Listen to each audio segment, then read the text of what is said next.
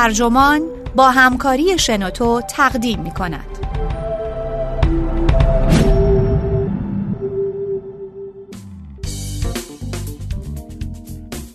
چرا از رنج دیگران لذت می‌بریم؟ نوشته بطیا انگل سارگن ترجمه محمد معماریان منبع ایان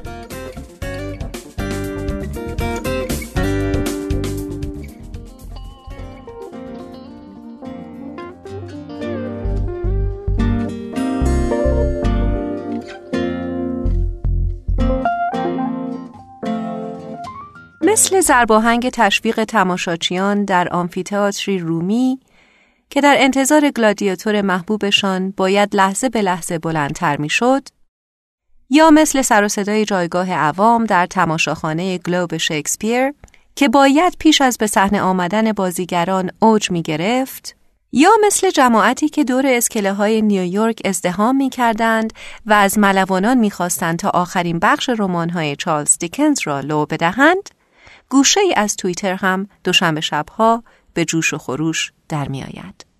هر هفته با نزدیک شدن به ساعت هشت شب به وقت شرق آمریکا قریب به ده میلیون زن آمریکایی به دوستان و دنبال کنندگان توییتری خود می پیوندند تا در آینی فرهنگی شرکت کنند. این آین چنان ریشه دوانده که سه نسخه فرعی بیشمار نسخه بین المللی و یک نسخه تنز فصلی در برنامه زنده شنبه شب از آن پخش می شود. زنان سراسر ایالات متحده نوشیدنی و آیفون به دست روی مبل ها جا خوش می کنند قایم نشسته و نفس در سینه حبس می کنند تا بالاخره فاصله یک هفته ای شود و اولین تصاویر روی صفحه بیایند.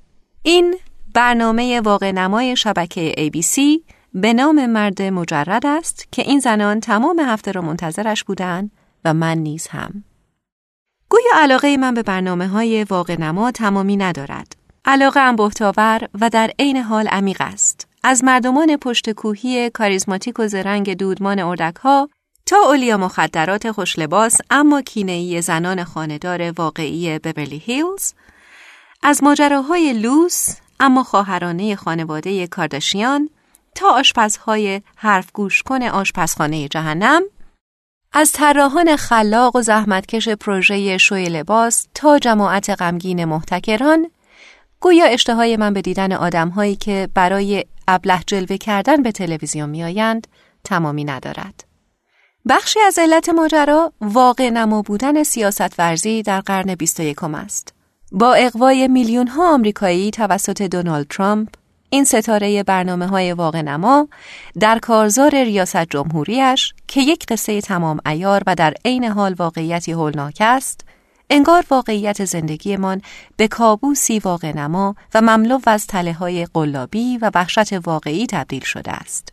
ولی علاقه هم به این پدیده پست مدرن عمیقتر از این حرف هاست. من همیشه از تعبیر لذت گناهالود اجتناب کردم چون اصل قصه را نمی‌گوید. مسئله در اصل نه گناه بلکه شرمندگی است.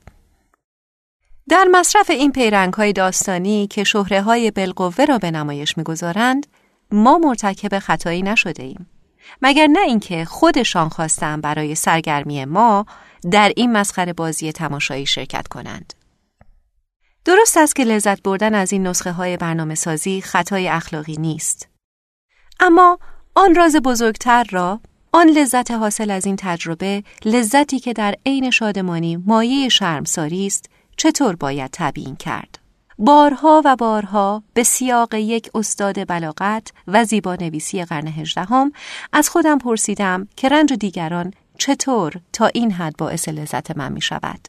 این برنامه ها به واقع رنج و تحقیر به ارمغا می آورند. مطمئنا حداقلی از طرح داستان را دارند. دنبال شوهر گشتن، خلق یک جامعه، سبک زندگی مصرفانه ثروتمندان و افراد مشهور و بقا در جزیره دور افتاده. بی تردید کامیابی و عشق شخصیت ها نیز برای ما تماشاچیان لذت بخش است. در عین حال نگاهی سرسری به هر یک از این نسخه ها نیز کافی است که نشان دهد پیرنگ های ضعیفشان چیزی بیش از یک نخود سیاه نیست. در واقع حقه است که تنها مقصودش تسهیل و تسریع در فرایند تحقیر شخصیتهایش است. مثلا برنامه مرد مجرد را در نظر بگیرید. جمعی از زنان هر هفته دو ساعت در وضعیتهای هرچه تحقیرآمیزتر رقابت می کنند تا توجه مردی را که تازه دیده اند به خود جلب کنند. آنها بیدرنگ باور کردند آن مرد نیمه گم شده آنهاست. یا حداقل در این برنامه ها که بیشک قدری نمایش نامه دارند چنین وانمود می شود. در هر قسمت آن زنان تک تک یا دست جمعی سر قرار با این خواستگار می روند. علاوه بر حقارت آمیز بودن ذات این صحنه چینی که مردی با 25 زن قرار می‌گذارد سر قرارها هم هفت خان تحقیر به پا شده است. مثلا بازی نچندان دوستانه فوتبال که جایزه برندگان آن موهبت گذراندن چند لحظه دور از دیگران با آن مرد مجرد نامدار است. سر برخی قرارها هم فرار کردن از خوکها یا برعکس دنبال خوکها گذاشتن را بازی می کنند. پایان بندی هر قسمت مراسم روز است. مراسم روز آینی است چنان ساریستی که جایش در سریال بازی تاج و تخت خالی است. زنان با آن ظاهر پرزرق و برق و رسمی صف می‌کشند. تنشان به خاطر پاشنه های ده سانتی و نوشیدن شبانه میلرزد. آنان منتظر مرد مجرد میمانند تا اسامیشان را بخواند. او هم یک به یک به ترتیب مطلوبیتی که زنها برایش دارند نامشان را میآورد. اگر زنی آنقدر خوششانس باشد که اسمش را بشنود یک روز جایزه می‌گیرد. و یک هفته دیگر در امارت مرد مجرد میماند. آنجا جایی است که ترکیب فشار و خستگی وضعیت ایدئال را برای رفتارهای لاجرم بار خلق می کند. آنهایی که اسمشان برده نشده به سمت لیموزینی که منتظرشان است هدایت می شوند. در میان اشکای آغشته به ریمل که روی صورتهای بینقصشان روان است با این زنان جوان رد شده برای آخرین بار در لیموزینی مصاحبه می شود که آنها را از مرد مجرد به سمت دنیای مات بی عشق می برد. تحقیر علنی زنان زیباست که چرخهای این برنامه را می چرخاند. هرچند من از مشاهده تحقیر مردم در زندگی واقعی منزجرم گویا برنامه های واقع نما آنقدر واقعی نیستند که شعله آن انزجار را برافروزند. راستش مسئله صرفا منزجر نبودن از تحقیر این ستاره ها نیست چون تماشا و لذت بردن از برنامه های واقع نما علا رقم این تحقیرها نیست اینکه هر هفته میاییم تا ببینیم این مرد مجرد کمرو که هیچ فرقی با قبلی ها ندارد چه کسی را انتخاب می کند علا رقم تحقیرهای مکرر این زنان نیست. نشستنمان به تماشای دوربینی که به خانه محتکران حمله بر می شود تا پشته های غذای فاسد و سی و هفت مخلوط کنه شکسته را افشا کند هم علا رقم چهره وحشت زده آنها نیست. این نمایش ها به واقع با شرمنده سازی شخصیت های خود لذت زیبایی شناختی بسیار قدیمی و بسیار عمیقی را به ارمغان می آورند. ارسطو نام این لذت را کاتارسیس یا روانپالایی گذاشته بود. فن شعر ارسطو قدیمی ترین اثر در نقد ادبی است. آن فیلسوف یونانی که فیزیک و فن خطابه را نگاشته بود، در این اثر طرح اصولی را میریزد که سازوکار تراژدی به حساب میآیند. نکته حیاتی این است. ساختار پیرنگ باید به گونه‌ای باشد که هر کس داستان را میشنود از آنچه رخ می دهد با دلهوره به هیجان آید و با تأثیر آب شود. در مواجهه مخاطب با درام تراژیک این عواطف یعنی تأثیر و ترس همچون خمیر مایند.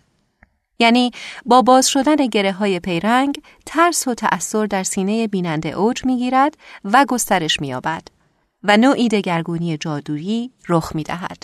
ارسطو آن را کاتارسیس می نامید که بسته به تفسیرتان می تواند پاکسازی، تمیزسازی یا شفافسازی معنا دهد. منظور ارسطو از کاتارسیس دقیقا چه بود؟ از زمان رونسانس بر این دانش پژوهان سعی کردند پرده از معنای این متن مستطر بردارند. ارسطو شاید برای آنکه سر نخی به جا گذاشته باشد اصرار می کند که صرفاً نوع بسیار خاصی از شخصیت می تواند احساسات ترس و تأثیر را در ما برانگیزد. وی رندانه می گوید مرد با فضیلتی که از وضعیت خوب دچار وضعیت بد می شود از پس این کار بر نمی آید. چون این نه محرک تأثیر است و نه ترس. فقط ما را شوکه می کند. همچنین قهرمان تراژدی نمی‌تواند تبهکاری باشد که ستاره اقبالش درخشیده است. چون نه حس اخلاقیمان را ارضا می کند و نه تأثیر یا ترس را فرا می. ارسطو هشدار می دهد که سقوط یک تبهکار مطلق را نیز نباید نمایش داد. پیرنگی که در آن تبهکاری تنبیه می شود، بی تردید حس اخلاقیمان را ارضا می کند. اما الهام بخش تأثیر یا ترس نمی شود چون سیراب فضیلتیم. ترس و تأثیر آن آتش زنه و فولادی که در کنار هم جرقه لذت تزکیه کننده را می‌زنند به یک شرط بسیار ویژه وابستند. یعنی اینکه تراژدی انسانی شبیه خودمان را ترسیم کند. نه در نهایت خوبی و نه مملو از تباهی. بلکه کسی که بدقبالیش نتیجه خطا یا سستی باشد. بهترین محمل تسکیه شخصیتی با همان ضعفهای خودمان است. یعنی کسی که از سایر جهات برازنده است اما نقصی مرگبار دارد که با آن همزاد پنداری می کنیم. درام آنجا خاتمه مییابد که آن شخصیت به خاطر همان نقص علنا تحقیر می شود تا میل شرماور ما و قدرت مخربش افشا شود. با دلهوره به تماشای تمثالمان روی صحنه می نشینیم که شرماورترین امیالمان را محقق می کند و سپس به خاطر همین امیال به طرز دلهوره آوری تنبیه و شرمنده می شود. ترسمان از تحمل سرنوشتی مشابه است که آن امیال شرماور را پاک می کند و یا می پالاید و ما را با حس لذت بخش آری شدن از تعارض به حال خود می گذارد. با سرکوب آن امیال می توانیم آسود خاطر به دامن فضیلت بازگردیم و مطمئن باشیم که حداقل هیچ کس نمی داند ما نیز مرتکب همان گناهانی هستیم که آن شخصیت به خاطرشان تنبیه شد. نیک سرشتی انسان بازیابی می شود و نظم به جهان برمیگردد. به تعبیر جاناتان لیر در مقاله کاتارسیس تسلایی در فهم این نکته است که شخص بدترین ها را تجربه کرده است. دیگر چیزی نمانده که از آن بترسد و باز هم دنیا جایی معقول و معنادار است که در آن می‌توان با حفظ شن به کار خود رسید. من این فهم از تسکیه را بیش از همه میپسندم.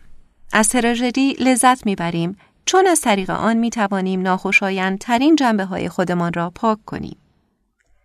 تمثالمان روی صحنه تجسم همه آن افکار و احساسها، میلها و ترسها، جاه طلبیها و توهمهایی است که شوربختانه بیش از هر چیز دیگر گرفتارشان هستیم. هنگامی هم که دست سرنوشت یا نمایش نویس او را به خاطرشان تنبیه می کند، حداقل در منظر عموم از آن بخشهای خودمان پاک می شویم. ما با تنبیهگران یکی می شویم و آن شخصیت مسیح گونه برای گناهانمان رنج می کشد تا در محراب خود بیزاریمان قربانی شود.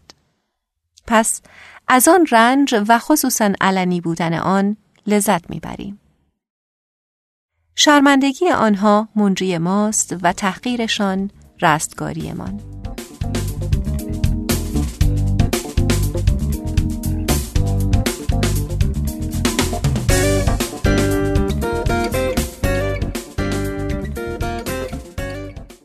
وقتی میلیون ها زن از جمله من به تماشای چهره یکی دیگر از آن زنان جوان می نشینیم که هرچند باورداشت از همه پیشتر است اما نیمه گم شدش دست رد به سینه او زد دهانمان از حول و لذت باز می ماند.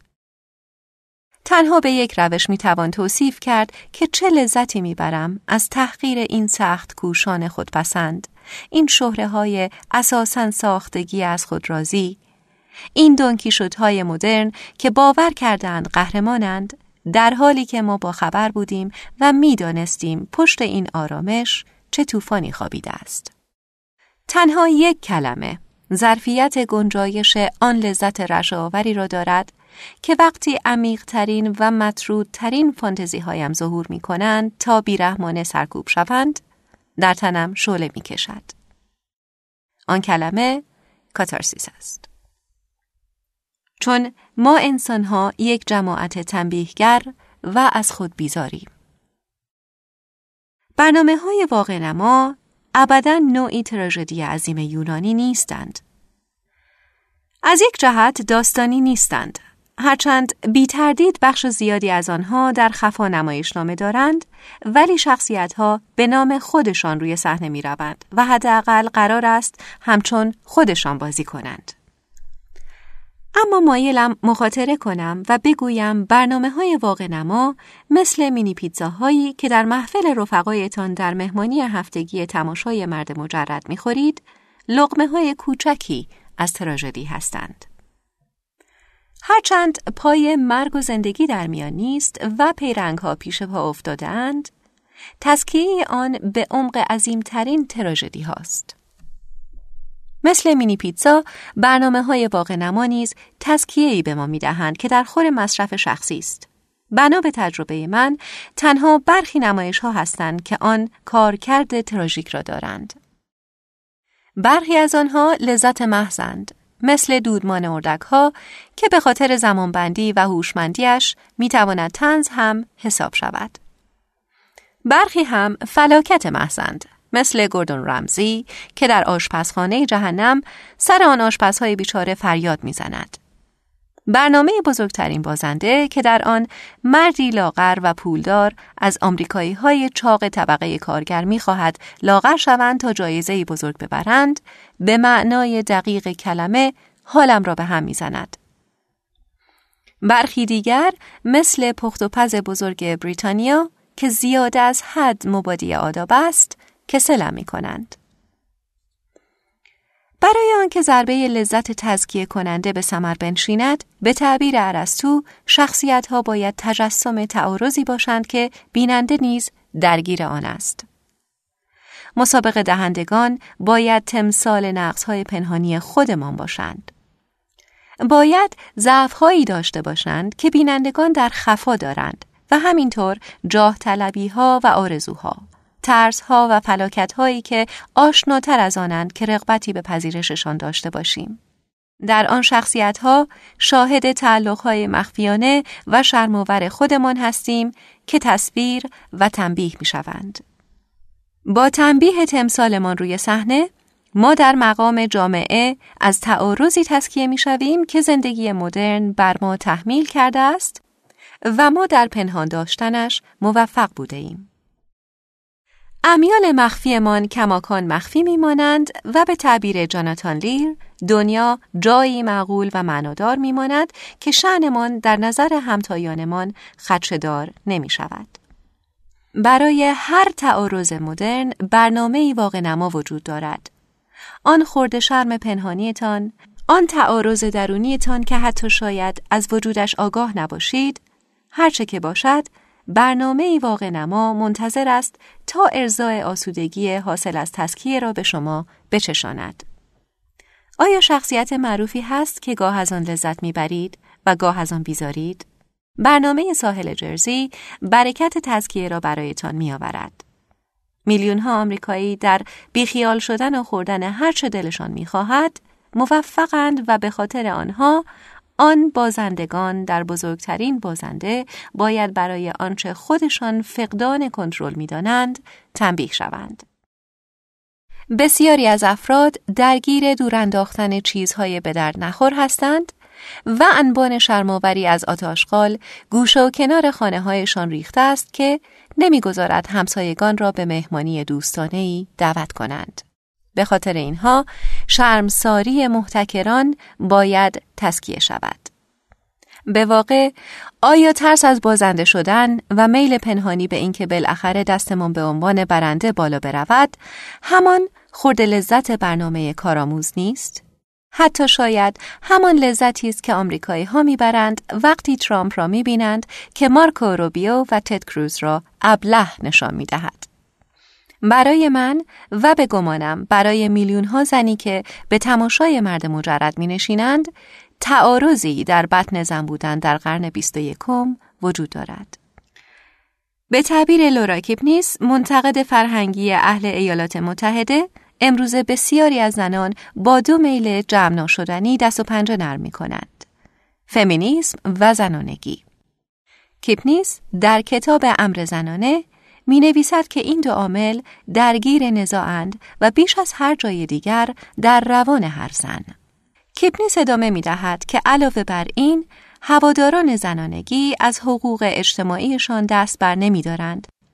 چنانکه حتی سرسختترین فمینیست ها هم هر جا امکانش باشد از مزیت های حاصل از بکارگیری زنانگی صرف نظر نمی کنند.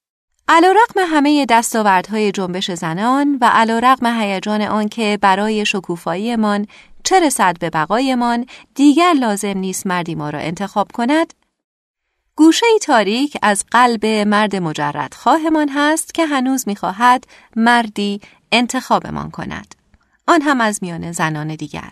علا رقم اعتماد به نفس فکری و تبارمان و دستاوردهایی که با قدرت مطلق ذهنهایمان در این دنیا کسب کرده ایم رد پایی کهن در بسیاری از ما مانده است که می‌خواهد رقابت با دیگر زنان برای به دست آوردن یک مرد را به عرصه مسابقه یا به واقع تنها عرصه مسابقه ای تبدیل کند که در آن برتر از دیگرانیم.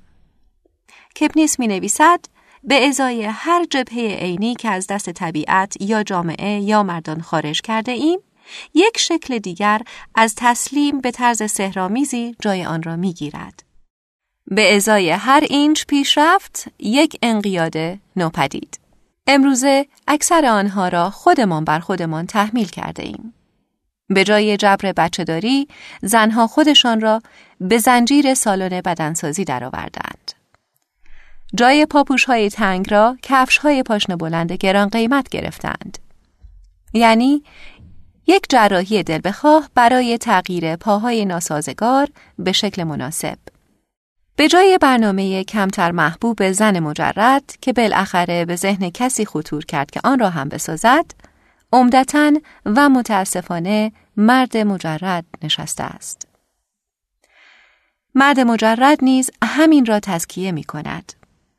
جاه طلبی زنانه امروزی در میان هنجارهای عمیقا سنتی جنسیتی امیال سترگ یک زن قرن بیست یکمی که به بازار ازدواج، آرایش و پاشنه بلند حواله شده است. موفقیتی که نه از آن خود بلکه به بهای خسران دیگر زنان به دست می آید. با نوسانهای مکرر میان مضمون خورسالانه شازده خانم و جکوزی با زدودن طبقه و نژاد و با جا زدن رقابتی که هیچ کس واقعا اجازه شرکت در آن را ندارد به جای عشق برنامه مرد مجرد تعارض زنانه قرن 21 را به مبارزه گلادیاتورها تا سرحد مرگ بر سر یک مرد تبدیل می کند. در جهان مرد مجرد آن مسابقه دهندگانی که علنی تر از دیگران دست به رقابت می‌زنند بدتر از همه تحقیر می شوند.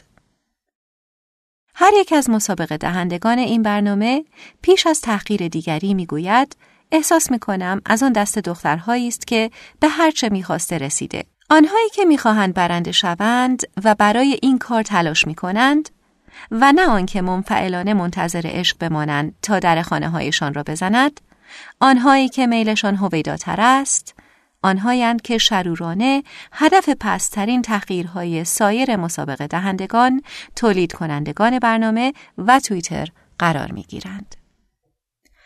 ارسطو پیش نیاز دیگری نیز برای تراژدی عظیم در نظر داشت.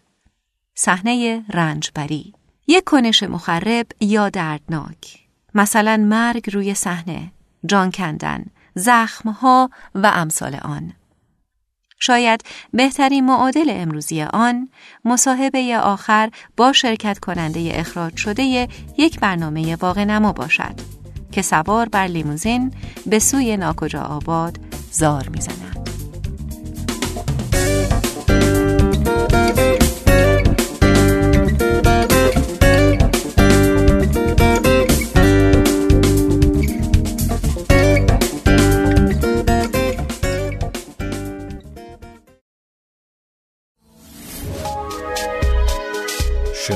سرویس اشتراک گذاری فایل های صوتی www.shenoto.com